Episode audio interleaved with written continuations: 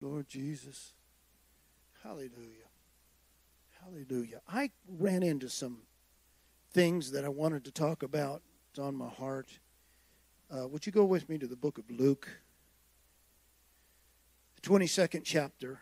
I want to read from um, the 37th verse. It's kind of taking it out of what's there, but Luke uh, 22 and 37. For I say to you, this that has been written must yet be fulfilled in me. And he was lump, numbered with the lawless. And this is coming out of the book of Isaiah. Listen to this statement. For the things concerning me also have an end. I've read that verse a lot of times and really haven't ever thought it out that much. The things concerning me have an end. Have an end. Mm. And so this morning I want to talk about that. I, I need to go to the book of John.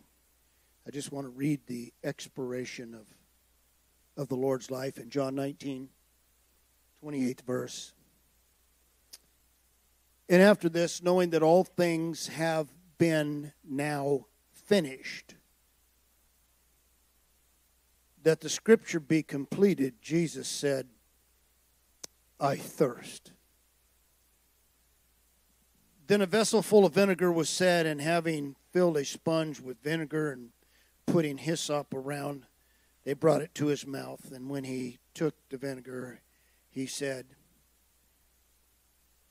it is finished. And bowing his head, he delivered up the Spirit. I want to talk about this this morning. I just something that I think goes a little deeper than sometimes we just surface read some things, and so I think this this kind of deal with the Lord and, and this issue. If there's going to come a time there's going to come an end. Jesus said, The things of me will come to an end. Amen. Lord, we just ask you, would you bless this morning? We've stood around and we've raised our hands, we've raised our voices, we've raised them in prayer, we've raised raised them in worship. We have honored you, we've blessed you, we have given to your causes this morning. Lord, we just ask you in this next time, Lord, this this part, part of this meeting, that you would take your word and strengthen us, Lord, and develop in us even more strength, more desire, Lord, to know you, to follow you, to hunger after you, Lord. We pray it by your Spirit, by your anointing. We ask it, Jesus. Amen and amen and amen. See, the Lord did not say, Yeshua did not say, that I come to an end. He said, The things concerning me come to an end. So, as we read this, we have to, uh, well, he refers to the Old Testament, the book of Isaiah. The prophets, he could have referred to many of them, but he quoted a thing out of Isaiah. And so these things concerning him, they must be completed in him. Now, one of the things that has helped me so much over the years is that when you begin to read the, the uh, Greek New Testament, you'll see some things that you don't really see in the English version. And so there is this word, uh, teleos, and I know that you've all heard it before. It's just a Greek word that's expanded on. And this Greek word teleos is comes in different forms, like much like the Spanish language, if you've ever studied Spanish, they add a lot of things to the word. Here we just go word by word, and our English is different. But in the Greek, this word, this root word, teleos, is found every time that we're going to talk about completion, every time we're going to talk about uh, finish. this word is going to be the key word or the root word in this. And Jesus said, This must be completed in me. And then he says, The things about me have an end. And that word end again is teleos or, or a expansion of that word. And it means to have closure. It is to come to a close. And so I look at this and I say, Lord, you don't come to a close, but the things concerning you come to a culmination, a finality. Uh, if you've ever seen a play, usually they say they save the best uh, act for the last to the culmination of the end of the play and uh, leave you, you know, leaving out of that place wanting to come back and see something else. That's, that's normally how it goes. And so you've got what they call the final act. The final act is the, the greatest act. And I, I think we look at this sort of in this way, that this the culmination of everything that the Lord did and was doing has a closure, it has a finality about it. And so let me also just interject this other thought. The things concerning, and he will use this term many times, the Son of Man. Can you say that with me? The Son of Man. There's also, we know, I just talked to Rodney about this the other day a little bit. He was teaching it and had a, had a question about it. And uh, the Lord refers to himself as the Son of Man, much, much more than he does anything else. He also refers to himself as the Son of God. He also refers to himself as I am. And so we have in the scripture where he is manifesting, he's revealing himself in, in different ways. And so when he reveals himself as the Son of Man, then we can look at him as one who was born approximately 3 BC, died approximately 30 AD, roughly 33 years, somewhere. Some people say that he was born a little earlier, died a little earlier. We don't know all those facts, uh, but we know that it was right at that time because uh, the scripture and Luke and talking about those who were in place and the rulers that were in place. So we have a pretty good idea but now I want to talk to you just for a little while about the Son of Man, because the Son of Man is a different a different title than when he calls himself the Son of God. He is the Son of God. He is the only begotten Son of God. Don't be fooled by anybody else. There's only one birthed Son of God, and his name is Yeshua HaMashiach, Jesus the Christ. There's no others. As Son of Man, though, however, I think what we see is we see the body. We see the baby that was born from his mother, Mary, or Miriam, that he was conceived by the power of the Spirit of God in the womb of Mary. And what is brought forth there that birthing that comes that happens there what's born in bethlehem is this great mystery to all bible scholars. And down through the ages has been tried to to describe how he is both god and he is man. And they finally just come up with this answer. He is 100% god and he's 100% man. I can go with that. That, that sounds good enough for me but it's God, Timothy, uh, what Paul writes to Timothy is God manifested in flesh.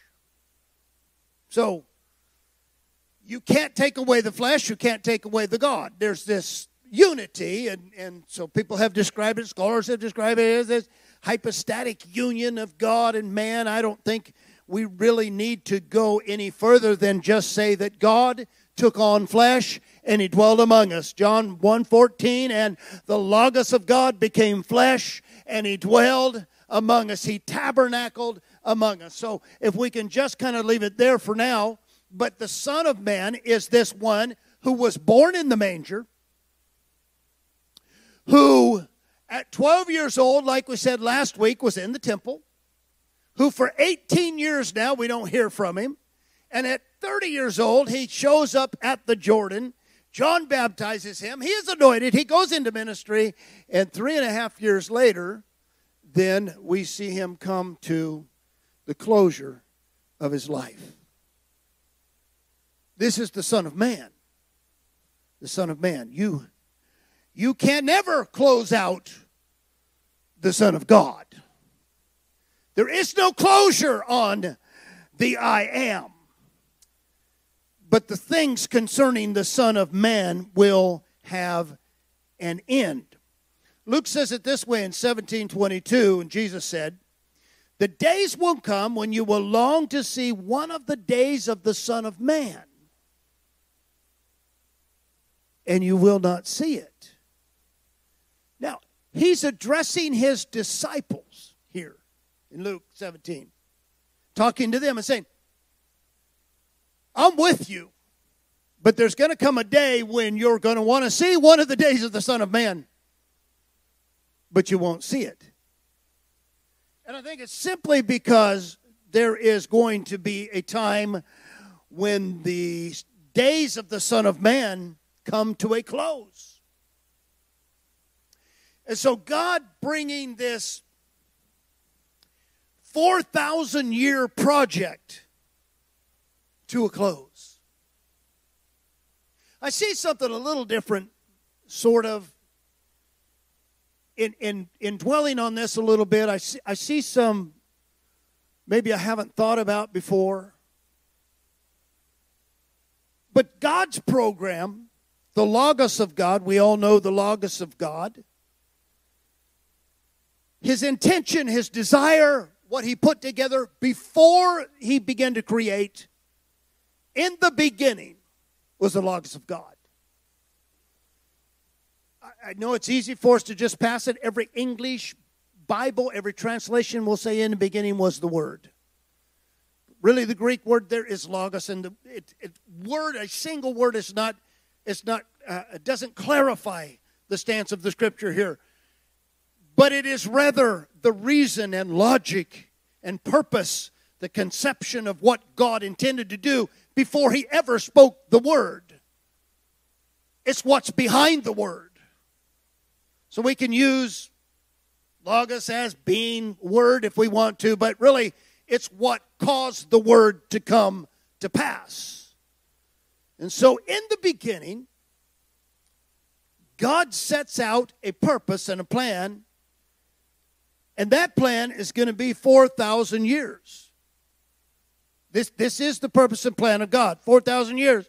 From the instant that God stepped out into nothing, and we call it darkness because we don't know what else to call it. But he stepped out into nothing and he began to create. From that instant that he began to create. And I wonder, you know, they have this old thing that says if a tree falls in the forest and nobody's in there, does it make a sound? Or is the sound merely so we can hear? I wonder what it sounded like when God took nothing and created a universe.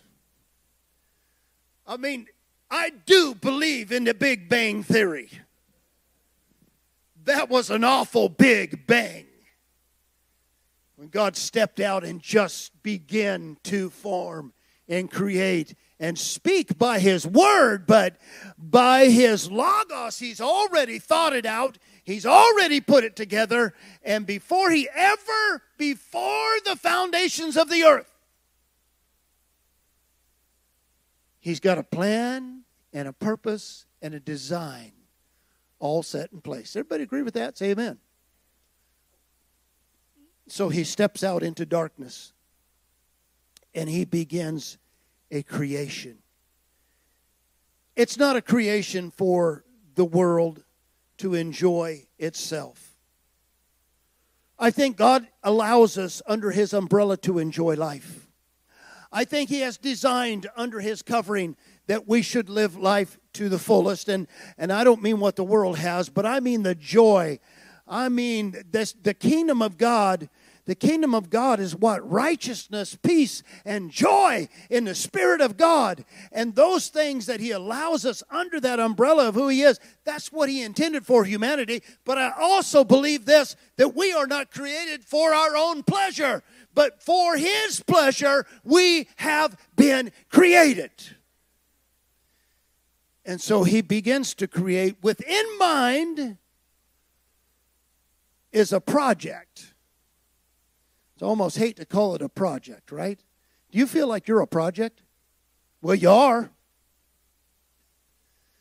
But he steps out and starts this project in darkness, creates the world that we live in, creates the habitation that we can dwell in. But when it comes to a close, 4,000 years later, it also is shrouded in darkness. And the lights go out when Christ is on the cross. He starts it in darkness, he ends it in darkness. The Lord is now hanging there between life and death. And the things concerning him are coming to an end. The things concerning 4,000 years are coming to an end. And as he's on that cross, for three hours it will be pitch black. And the doubters say that couldn't have happened. The problem is, you don't believe the scriptures, and I do. If God said the lights went out, the lights went out. So, well, it couldn't have happened, you know, that way because the planets I don't care about the planet alignment. When God said it became dark over the whole known world, then I'm going to take his word for it because I believe it was dark before he stepped out and created anything anyway. I don't believe there was matter so that it could crash in the up, up in the, the open space somewhere. But God stepped out. The same God that stepped out now is on the cross. But he's on the cross as the Son of Man. And he is bleeding there and he is dying there. From the time of the beginning of creation to the time of the end of the cross, God has had his way. And at the moment of Christ's last breath, in which he cried, It is finished. The earth shook, and the rocks were sheared at his dying, at his death. How loud do you think that was? I know we've experienced a few little earthquakes over in California. We've had some, we've had some, you know, where you're standing in the house and feeling a little like un, unsure, your footing's waving a little bit, but not this, not this, man. This was this was so powerful that rocks broke in half. It was so powerful the tombs burst open. I believe that same power in creation that God created in the first place now is exhibited also just in a little little bit on the cross as he dies. And now the darkness is lifted, and all we have is Jesus dead on the cross. He has cried out, It is finished! And he, he took his last breath and cried, It's finished. And, and so, I said this last week, but it's worth repeating. Some things are worth repeating, amen? Some things are not. I've made some mistakes in my life. I don't want to repeat those. But the things of the Son of Man have come to an end. The prophetic, going all the way back, Jesus said, Moses spoke about me. We can trace all the way back to Moses. We can trace all the way back to the garden where the serpent has beguiled them and it's prophetic what will happen, but he he'll destroy the snake. He'll put him under his feet. All of the scriptures, beginning with the creation, all have been prophesied concerning Christ. I know there's a lot of people that want to dig end times, our end times, out of the Old Testament. I'm sorry, friend, they're not there. All of them spoke of Him, everything to Him. This is part one of God's project that that he has this 4,000 year time slot for us that he will accomplish everything that he intended to do. Nothing will be left out. Nothing that he had dreamed up in his own heart, in his own mind, in the Logos of God, none of that would fail. Not one jot, not one tittle of the old covenant, the old prophecy would fail until it came to pass in Jesus Christ. That's his words. And so now I see this, this completion of all things. And so the Son of Man is going to come to an end. I'm going away. He tries to console them in John 14. A transition is about to take place. You'll want to see me. There's, there'll come a time you want to see a day of the Son of Man, but you're not going to get to. There's going to be a transition. But everything to this point will be fulfilled. It will be done. It will be over. The Son of Man, his days will be numbered. But the good news is, John 14, I'm going away, but I'm coming back. And thank the Lord, it didn't mean in rapture. It wasn't 2,000 years later. It was just a few days later, he's coming back to them. He's just not coming back as the Son of Man.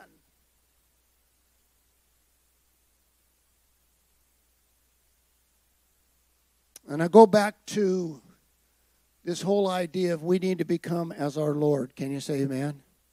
We need to become as our Lord. And so many people are looking at the Son of Man. They want to become like the Son of Man. But the days of the Son of Man are numbered. They're fulfilled. They're over. John 8 and 28, he says, When you lift me up, this is, this is, they knew. He didn't even have to say, When you crucify me. They, they knew what he was talking about. When you lift me up, then you will know that I am. That's, that's amazing. That's amazing. The only thing they know about him is that he is the Son of Man. Oh, we know him. We know his parents. No, isn't this the son of Joseph and Mary? Isn't he a carpenter? Yeah, that's the Son of Man. But when you lift me up, something else is going to happen. There is going to be a transition. You will begin to see that I am. And now the word I am there Let's just take it all the way back to Moses. You will know that I am that I am. So, how are they going to know that? How are they going to know that? Well, years ago, we stumbled on this thing that said that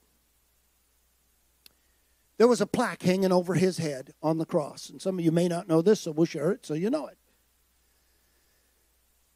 Pilate wrote in Greek and in Hebrew and in Latin over the top of Jesus' head. And the scripture says it was there for everybody to see. Usually they put their crime there, but he had no crime. Pilate said, This man has no crime. I deliver him back to you. I've tried him, and I can find no fault in him. But on the order to be crucified now, he writes this plaque out. And so it's interesting what this plaque says. Matthew's gospel and I don't know if you've traced the four things, four gospels that say what was over his head. But Matthew's gospel was written, I believe, and many scholars believe, that it was written in Hebrew and then translated into Greek. So what Matthew said could have been adjusted a little bit when they came through the Greek. Mark, Mark was not really an apostle, a disciple that was there with the Lord, but he got his information from Peter and the apostles and so he wrote this that over the head of Jesus, it stated this He is, uh, or this is the King of the Jews. Luke, Luke got his gospel. If you read the first few verses of Luke, you'll find out that he got his gospel inquiring and studying and searching, doing his best to find all the facts because he wasn't there. He took it from the disciples and apostles and people who were there. And Luke also wrote over the head of Jesus, This is the King of the Jews. But John, who happened to be standing there, and, and John, you know, he's, he's like, he writes of himself that he was there. So he's, he calls himself the beloved, right? And now all the rest of the disciples are going, who, you know, you're the beloved, who are we? Right? But he's, he's the beloved. But he writes of him and, and he was close. He says he was there when they were trying Jesus. Peter was outside warming his hands in the fire. Some said that John was related to somebody in the priesthood and so was able to have entrance when others weren't. I don't know if that's true or not. But John was standing right beside the cross. Jesus looked at him and said, Take care of my mother. John knew exactly what was on the cross. And John related to us how it was said Jesus the Nazarene, King of the Jews. Jesus the Nazarene, King of the Jews, written in Hebrew. If you take the first letter of those Hebrew words, the acronym Jesus of Nazareth, King of the Jews, you take that acronym and it explains who he is Yahweh. Mm-hmm. Mm-hmm. You're going to know when you lift me up, you're going to see who I am. The Jews immediately ran to Pilate and said, Take that down. We want it to say something other than that. Make it say he said he's the king of the Jews. Pilate said, I wrote what I wrote. And I'm going to tell you something about Pilate. He was under inspiration of God. All scripture is given by inspiration of God. What Pilate wrote was inspiration of God. It had to be. This is Yahweh hanging on the cross, the Son of Man lifted up, hanging on the cross. The second thing that they would have known him by is the events and occurring of his passing. The Roman, Roman centurion said, This one must be the Son of God. Even he had enough sense to see all the things that happened and said, This is not natural phenomenon.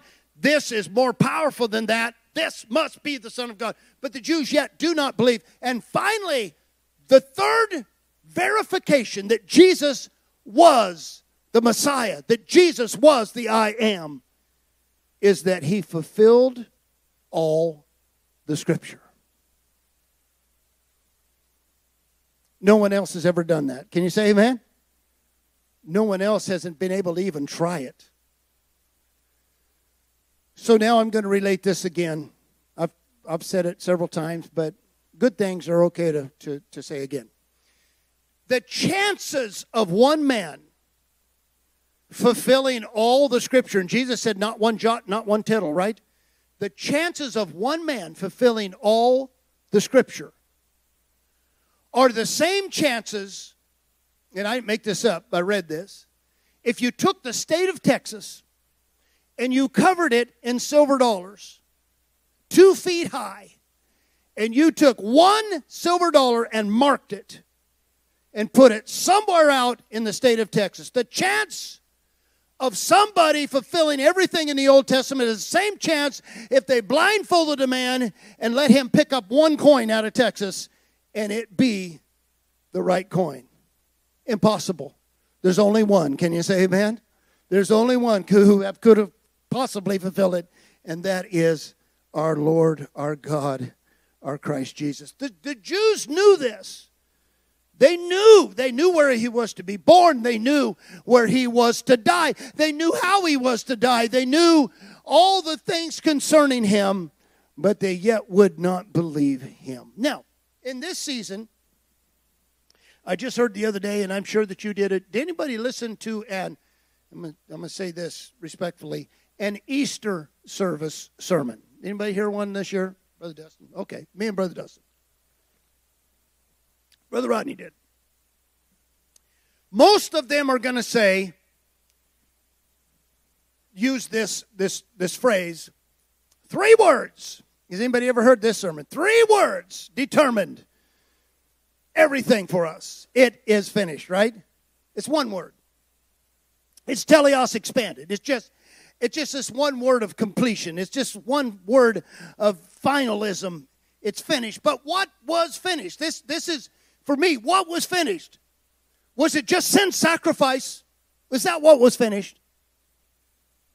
Was it just the enduring of the death of the cross that he cried out, It is finished? Now, is that what was finished?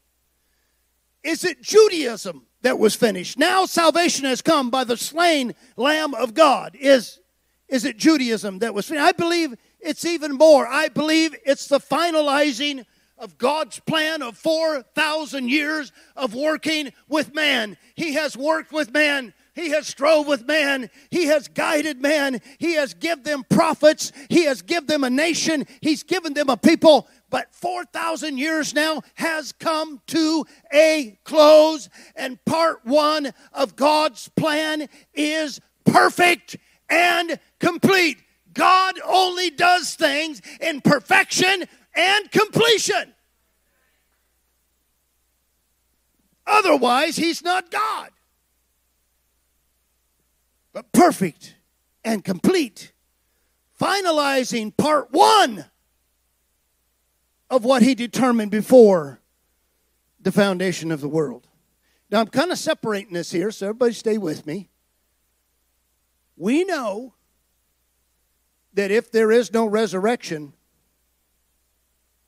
then the death, the burial, doesn't matter. We know that.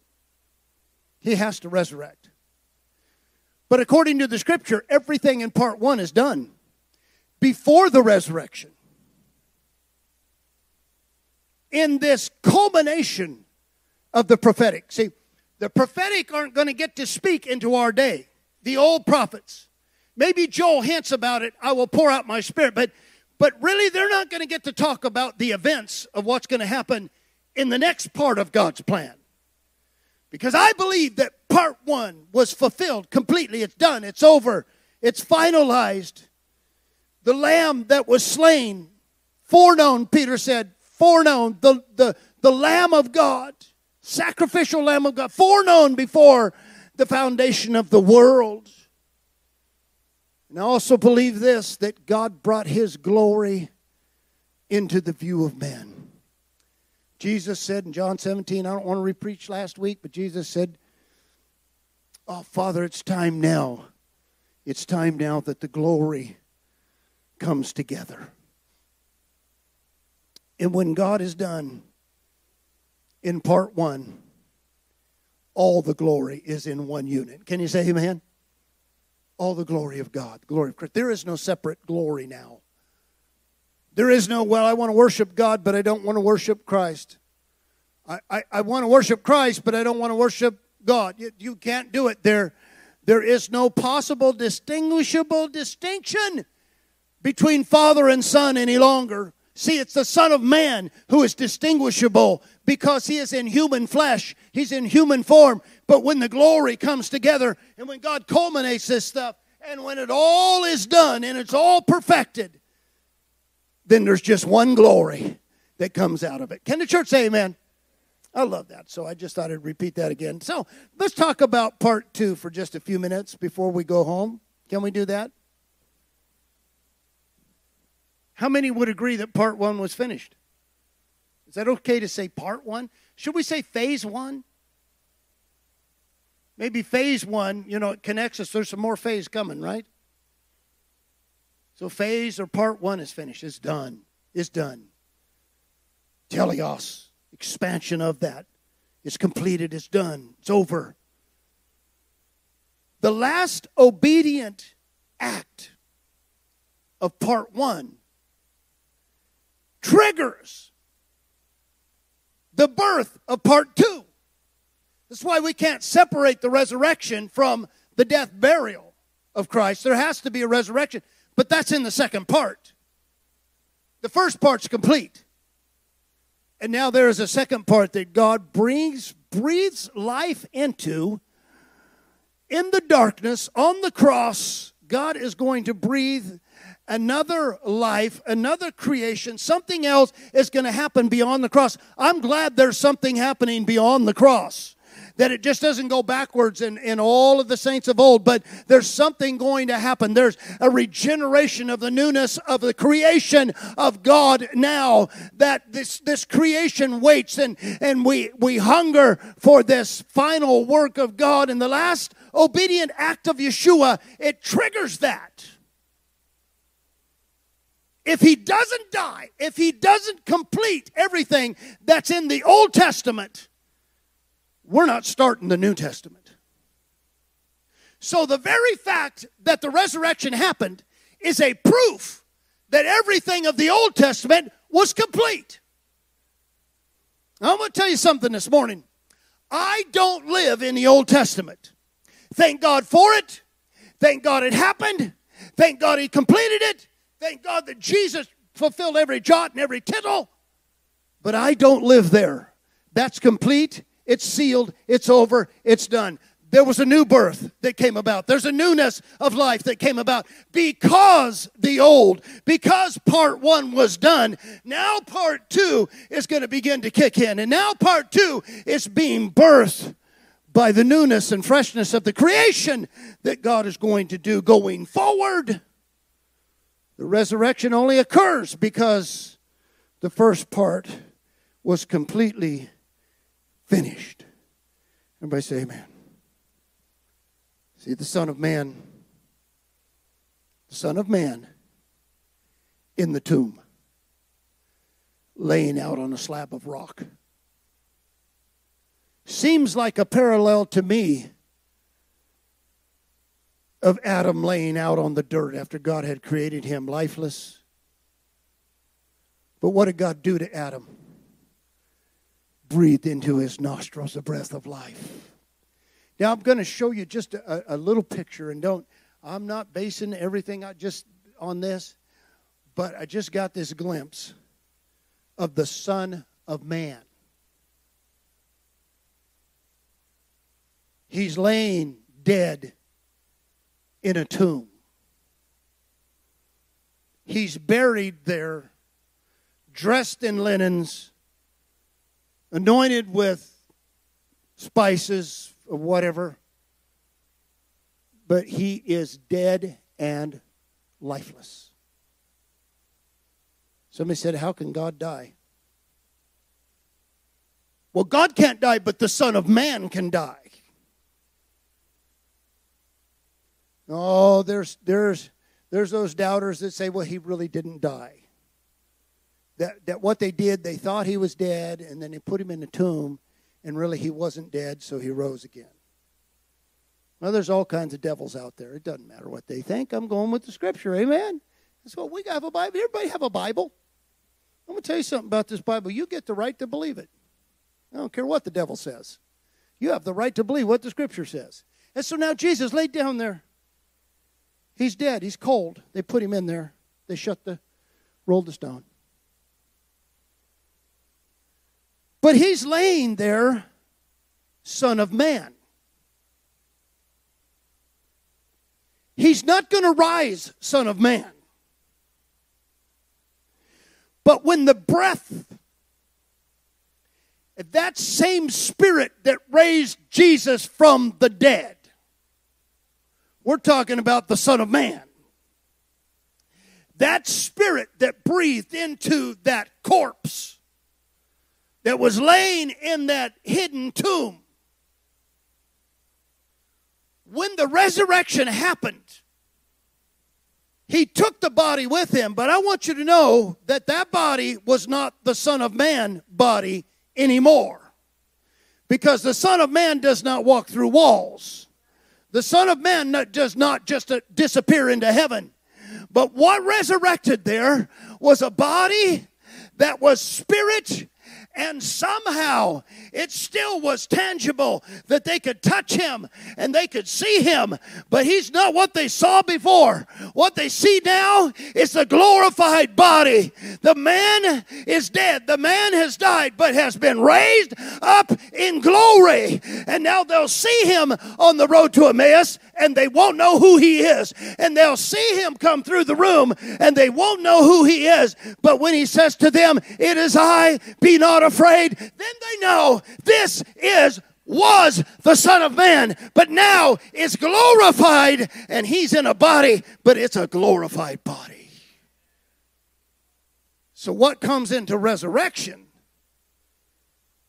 is not flesh, but it's glory. Can you say amen? And so now, the second part begins. Let me tell you about the second part real quick before we go. The second part is the kingdom of God. That's what the second part is. The first part's the kingdom of man, the kingdom of flesh, the kingdom of works, the kingdom of Israel, the kingdom of armies and capture and, and battle. The second part is the kingdom of God. What's birthed in the earth is no longer the physical stuff to go. That's why Jesus said that my kingdom, my king, if my kingdom were of the earth, then my servants would fight, but my kingdom's not of the earth. There's something else going on. There's something better going on. We don't have an earthly kingdom here this morning. What we have is a heavenly kingdom. What we have, we are people of another kingdom. We're not of one that you can see, but it's one of a resurrected Christ who is leading his people into his kingdom. And so it's amazing that how we see him sometimes. We want to see him in an old, we want to see him back in another dimension. But now, the progressive manifestation of who Jesus was and is, is reached total fullness. He will never be more revealed than what he is right now. He will never stand in higher standing than he does right now. He will never have more glory than what he does right now, for he is exalted on high. But his kingdom now, his kingdom is among men, and we're still here.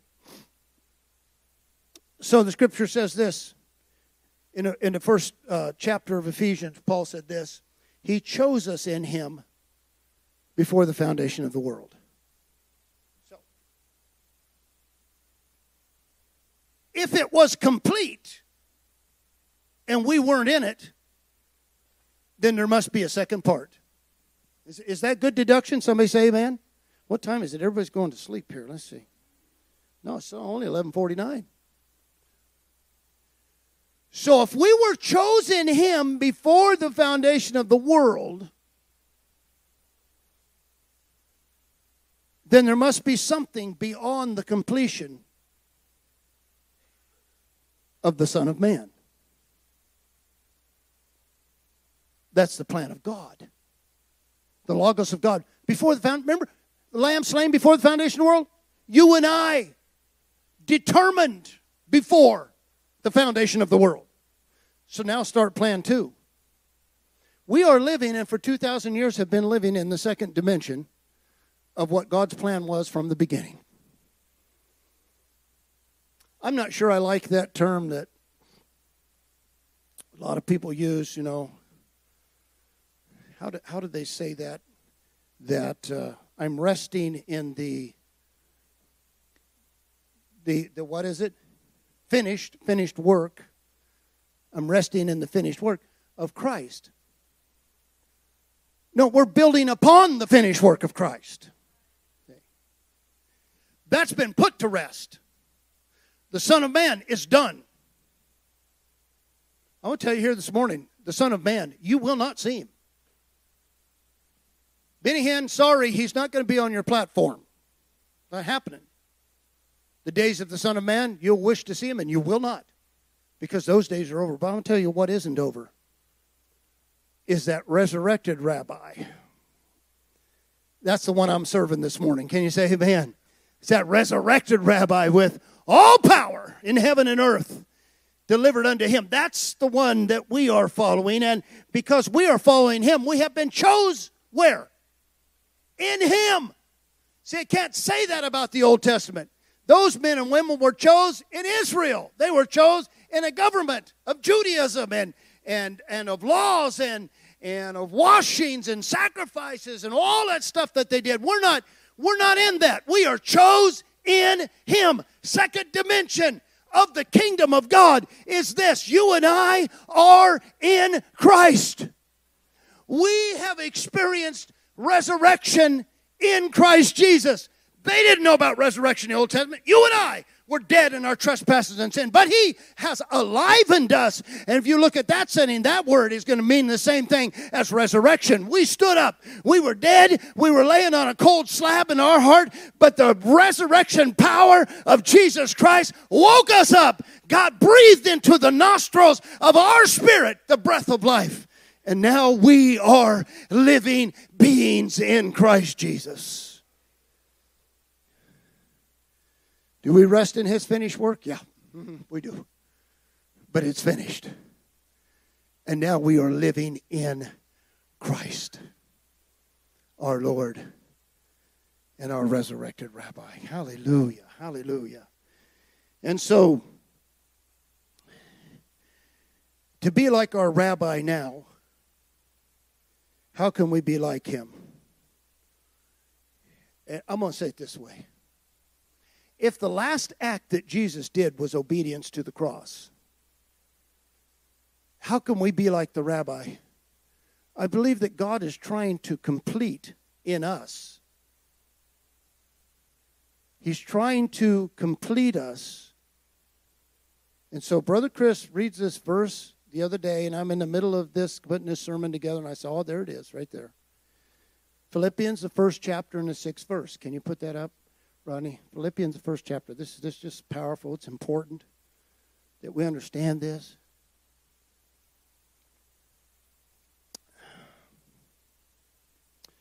The one being confident this very thing that the one having begun a good work in you will complete it same Greek word that happened in our rabbi. It is finished. Completion. Everything that God had determined. The one having begun a good work in you will complete it until the day of Jesus Christ in your life. Let me say it this way at the expiration of our life, of our days, when when the days of this son of man, I'm a son of man, you are a son or a daughter of man. That's who you are. But in the expiration, your last breath, when you breathe your final breath, when things have come to an end concerning you, maybe like our rabbi, we're going to be able to say with our dying breath, It is finished. That God has completed in us everything that He intended for us. We wander through life at taking this Christian title over us. As Little Rod was talking about the other day at the, at the fire service. We wander around with this Christian title over us, and someday, some happy day, I'm looking for uh, the rapture to happen and all these great things are going to happen. We're all going to heaven, and oh, how happy we will be. And if we're going to be like our rabbi, really, here is the picture that when we draw our last breath and we breathe it back to God and release our spirit to Him, Lord, help us to be able to say, God, everything you wanted in my life is complete. I've done the act of my life of obedience to you, Lord, and now I offer my spirit up complete. That's a big task. But he that has begun a good work, how many of you believe that Jesus has done a work in your life?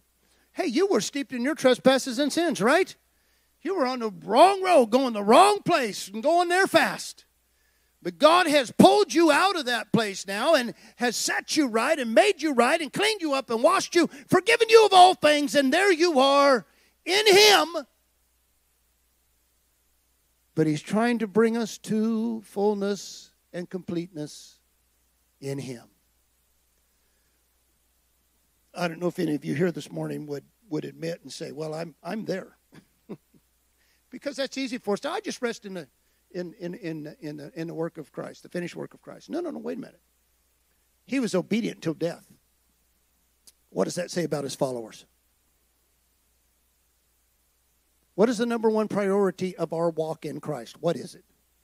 To be obedient to him. I mean, we take the Shema to love the Lord with all our heart, but Jesus said, if you love me, you will keep my commandments. There it is. What is keeping commandment? Being obedient to Him. So, Lord, when I pass from this life someday, I want to be able to give up my last breath. And we're all going to do it, right? It's really, you know, that's pretty morbid, Pastor. I mean, why are we dealing with that this morning? We're full of life, right? We're only 20 something. We're, everything, we just got married. But every one of us are going to come to a place where we give up our breath. And I hope it is. I hope I can look at the Lord and say, Lord, you finished in me what you wanted to do. Can everybody say amen? And so that's our that's our pursuit. Well, we're going to be like Jesus. Yeah, okay. Then we're going to follow him in obedience right up to that last and final breath and into thy hands, Lord. I commit my spirit. Oh, beautiful. Thank you, Lord. That's what we're hoping for, right? The older I get, the more that weighs on me. When I was young, I didn't worry about it at all. Didn't think about it. Now, the older I am, I think, Lord, I want to have accomplished what you sent me to do. Isn't that what Jesus said? I've finished the work that you sent me to do. I've, I've completed it all. Now it's time for glory. I just want to I just want to be just just a little partaker of the glory that is yet to be revealed in us. Amen. Amen. Would you stand? God bless you.